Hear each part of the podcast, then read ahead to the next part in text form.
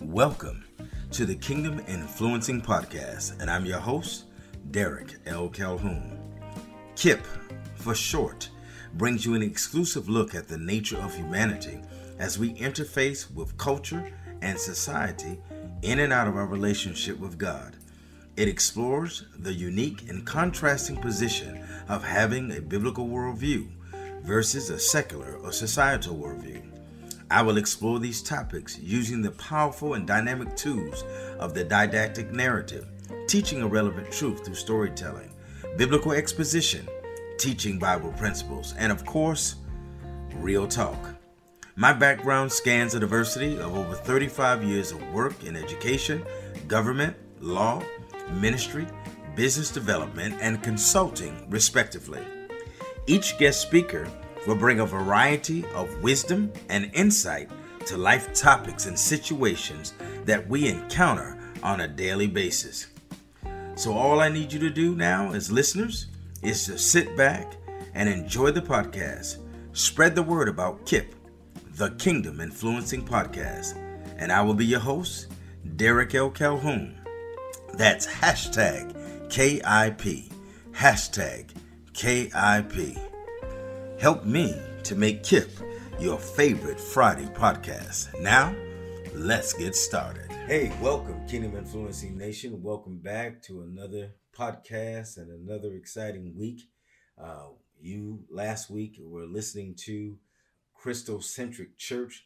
This week, I want to move even deeper into that relationship and talking about our relationship to God I know that the church has been relegated to, or said to be relegated to, an irrelevant uh, institution to be non uh, tolerant of anyone. Um, but I don't think the church is non tolerant. I believe that the church is not only the most tolerant institution in the world because we serve the most tolerant God, but I believe that the church wants to be tolerated. The church, the Christian church, wants to be heard. The Christian church has a voice. The voice is significant.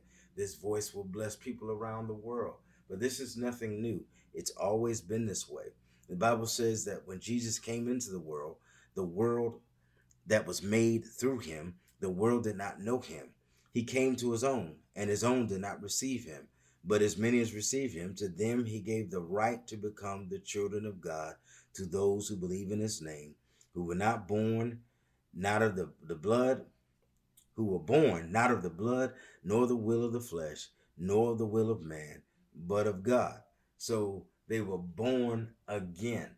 In other words, it has nothing to do with the first birth, but it has everything to do with the second birth, where man yields himself to the power of God, reflecting on his life, asking God to forgive him for his sins, and then being born again by the will of God. For it is the Father that draws us. It is the Father that draws us. It is the Son who sets us free. And then it is the power of the Holy Spirit that seals us until the day of redemption. So today I want to talk about responsible, the responsible Christian, the responsible Christian. Uh, we have to look at our lives and really examine ourselves and say, hey, if there was a man that would die for us and people argue over what his nationality is or or who, you know, uh, was he black? Was he white? Did he have dreads? Did he have blue eyes? Did he have black eyes? Did he have brown?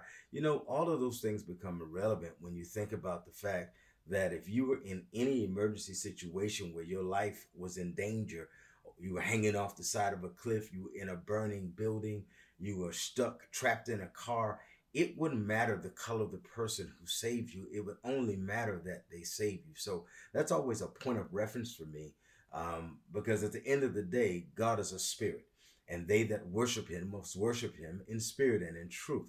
And so these kinds of things, uh, although uh, pragmatic for a lot of people who, who just have to get things perfectly right, uh, because we didn't live in those biblical days, only thing we can do is look at the culture, look at the timing, uh, look at the the space in which uh, Jesus walked in, and you could draw your own conclusions that it was hot, usually uh, representative of darker skinned individuals, and and we can go from there. But whether he was black or whether he was, uh, uh, we know he was a Jew because the Bible says he was a Jew, but we don't know anything else other than that, and we don't need to project our blackness into our Christianity per se, we need to understand that our faith is our faith. Before we were black, before uh, any of these things that happened to us in this side, we were the children of God. And so we need to understand that we came from God and we'll go back to God. Okay? And that God gives us the strength to persevere. I heard someone say the other day, the strongest race in the world. We persevere in the midst of all of the things that we go through. And God help us all. But listen, the responsible Christian, the responsible Christian is one who understands that there was a, a debt paid, that there was an atonement made, that there was a propitiation made for our sins. And because there was an atonement, because there was a debt paid, because there was a life given, because there was a propitiation for our sins, we need to, just as Christ died for us while we were yet sinners, we need to respond to God in such a way that we know that we're in relationship with the God who saved us. I use the analogy of being saved by someone, and I, I understand that many people who are saved by particular individuals, regardless of the circumstance or situation, they keep in touch with those people. And so we ought to have a viable relationship with God. Now, somebody thinks, and some people think that viability is just going to church being a part of the church, being in some auxiliary or some ministry of the church, uh, giving those two hours up, possibly an hour on Wednesday night, uh, uh, and you come home, and then the rest of your life you kind of do what you want to do. Well, let me let me say this: Christianity is not a day of the week. It's not a Wednesday. It's not a Tuesday. It's not a Friday. It's not a Sunday. It's not a Saturday. Christianity is a lifestyle. And so once we embrace that as a lifestyle, that means it is a daily way that we conduct ourselves to please God. It's our daily administration of love. It's our daily administration of sacrifice. It's our daily administration of the reception. Because every day we receive from God. We receive fresh mercies at our doorstep every day. We receive mercy, grace, love, power, strength for the day our mental capacity, our physical capacity, our uh, mental health, all of these things that God gives us to give us balance during the course of a day. We need to respond to what God is doing in our lives. Some of you are six figure salaries. You need to respond. It's just not your wealth or your intelligence. It's, it's, it's God doing something actively. He's actively engaged in your life now, how can we reciprocate and become actively engaged in His on a regular basis so that we want to get up in the morning and pray? We want to seek His face. We want to be a part of His active, how do you say it, move in the earth on a daily basis. We can all be a part. It's not a Sunday morning thing. And, and we've talked about how easy it can be just learning how to be a light. But we can't be a light without a power source. And if we're not plugged into God, we have no power. But I was reading, I was reading through the book of John, and I spent a lot of time going through the book. But really, what struck me was the kinds of things that Jesus went through during the course of his life. And I don't want to make little of that. He was always being belittled. He was always despised. There was always some kind of conspiracy to kill him. He was always being second guessed. He was always being talked about. It was a never ending gauntlet of, you know, questioning his every uh, action and every word. And even when he did something good, people found a way to say something negative about it. Just imagine living like that. You come to your own. You created the world. You come to your own, but your own receives you not. How would that be for people you love? Have you ever worked with somebody or loved someone, whether it was your children, whether it was your spouse, whether it was uh, a friend, uh, a colleague, and they ask you to help them, but as you try to give them help, uh, they don't, they reject the help that you want to give them. A lot of times people want to be coddled, but they don't want to be helped. People want to be coddled, but they don't want to be helped. But Jesus is coming to the earth not to coddle us, but to help us to become sufficient in Him. Not self sufficient, but sufficient in Him. In other words, we need to come to the place where we know without Him, we can do absolutely nothing. So, if without Him, we can do absolutely nothing, we need to respond to the things that He went through and see ourselves going through similar things. Because in this society, being a Christian is not popular. It's not uh, something to be embraced. It's not something that people love. As a matter of fact, uh, even Christians shun their own faith. They don't want to be identified as a Christian. And so we water down the faith in such a way, almost like uh, Peter did uh, when Jesus was arrested.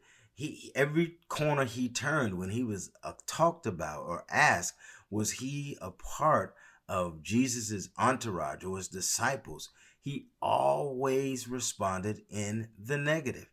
He responded in the negative because he was afraid of the people or what they might do to him. And yet there was another disciple who was right with him.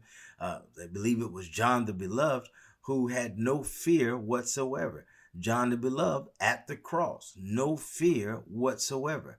He was the beloved of God. Jesus loved him and he loved Jesus.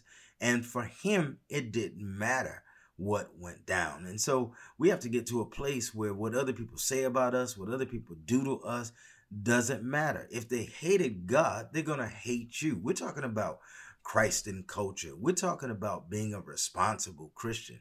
So, in order to, to be a responsible Christian, we have to take an effort, uh, uh, make an effort to do some things that help other Christians to come into the faith or help other people to come into the faith and to strengthen the brethren. Amen. When other men see you doing what the Bible says, it strengthens the brethren.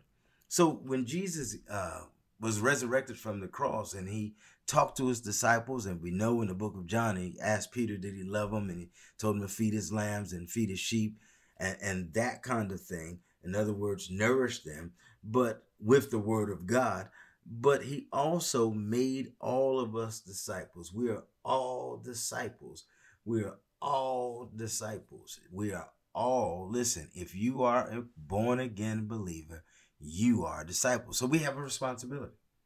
We have a responsibility not just to hide in the corners, not just to hide in our office and be quiet. Some people think being quiet all the time makes you a Christian. Sometimes you got to speak up.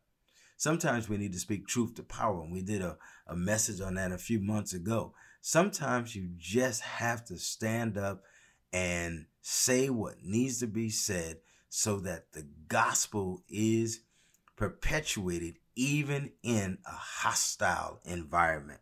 So the Bible uh, tells us, and, and, and I guess that's where I really wanted to get at. And I don't know if I have time to get there, but if you read the last few chapters of the book of John, it was a hostile environment. They came to get Jesus with troops. They they took him to the house of Annas, who uh, uh, uh, questioned him and really couldn't find anything wrong with him. And then they took him to Caiaphas, and from Caiaphas, uh, who made up something that he claims to be the Son of God. And yes, he was the Son of God, so he wasn't claiming he was what he was. And then you get Pilate, who wanted to wash his hands of the whole thing and the the priest of that day the high priest and all who were part of that entourage actually manipulated him by saying that Pilate would not be a friend of the king and Pilate didn't want trouble with Caesar so he just did what he needed to do to get out of the bond. A matter of fact he asked them several times even using one of their own uh, uh, opportunities to give Jesus mercy and they said give us Barabbas. He tried again they said crucify him. So listen to this whole hostile environment, and yet Jesus stands the test of time, the beating, the scourging, the being palm punched in his in his head, the crown stuck in his in his brow. And I'm not doing this necessarily in order when I just said that last piece. But the, the point of the matter is all of the things he went through, he went through for us. Is there any one of us who can now respond at the office cooler? We can respond in the boardroom. We can respond in the courthouse. We can respond in daily conversation. We can respond on Facebook as an authority, or at least as someone who has a basic understanding of the faith and can respond sensibly to the attacks that are on our faith on a daily basis. We don't need to apologize for who we are. We don't need to apologize for what God wants to do with us, but we do need to be uh, uh, uh, understand apologetics so that we can defend the faith. We need to be able to defend the faith, but we also need to start with just basic understanding of the faith. So after Jesus had showed himself and before uh, he left the earth, he gave us what they call the Great Commission. The Great Commission simply says, And Jesus came and spoke to them, saying, All authority has been given to me in heaven and on earth. Go therefore and make disciples of all the nations, baptizing them in the name of the Father, in the name of the Son, and of the Holy Spirit, teaching them to observe all things that I have commanded you. And lo, I am with you always, even unto the end of the age. Even when we do some things that make us afraid or are scary to us or, you know, that give us, that intimidate us, we have to remember that God have not given us a spirit of fear, but power, love, and a sound mind. But more than anything, he is the God who will never leave us nor forsake us. He'll be with us always, even unto the end of the world. So, and we've been given this authority. We've been given authority. Now, again, the responsible Christian has to respond to this authority. The responsible Christian has to respond to this authority. So, what do we need to do? We don't have to figure it out. He tells us, go therefore. When I look at go therefore, it simply means to me, get out of my comfort zone. Get out of doing, get out of my routine. Get out of my uh, set way of, of, of doing things so that I can interact with people. And while I'm interacting with people, live a life before them that is pleasing before God.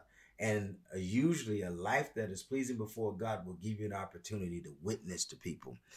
Uh, when they finally get saved after you have spent time with them, we ought to disciple them. We have to spend time with Christians, not with people, not only before they got saved, which led to their salvation, but after they get saved so that we can be a scaffold or a help or at least a solidifying agent until they're able to stand on their own. And then it tells us to baptize them in the name of the Father, the Son, and the Holy Spirit.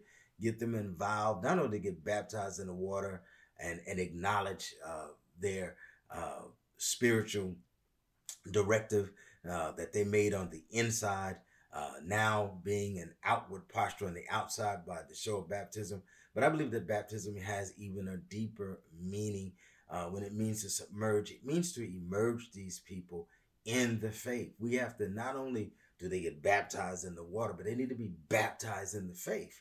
And so that's part of the discipleship process, but getting to meet people, explaining the church to them, explaining how things work, just giving them uh, um, an understanding of the faith, and then continuing through that process teaching them to observe all things that I've commanded you. Again, you cannot teach them what you do not know. So we all have to study to show ourselves approved workmen that needeth not be ashamed, rightly dividing the word of truth.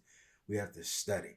We have to study. We have to read first and we study next. Read through the Bible, just get an understanding of the lay of the land, then come back to look at the same places that you've read before, except this time we'll study.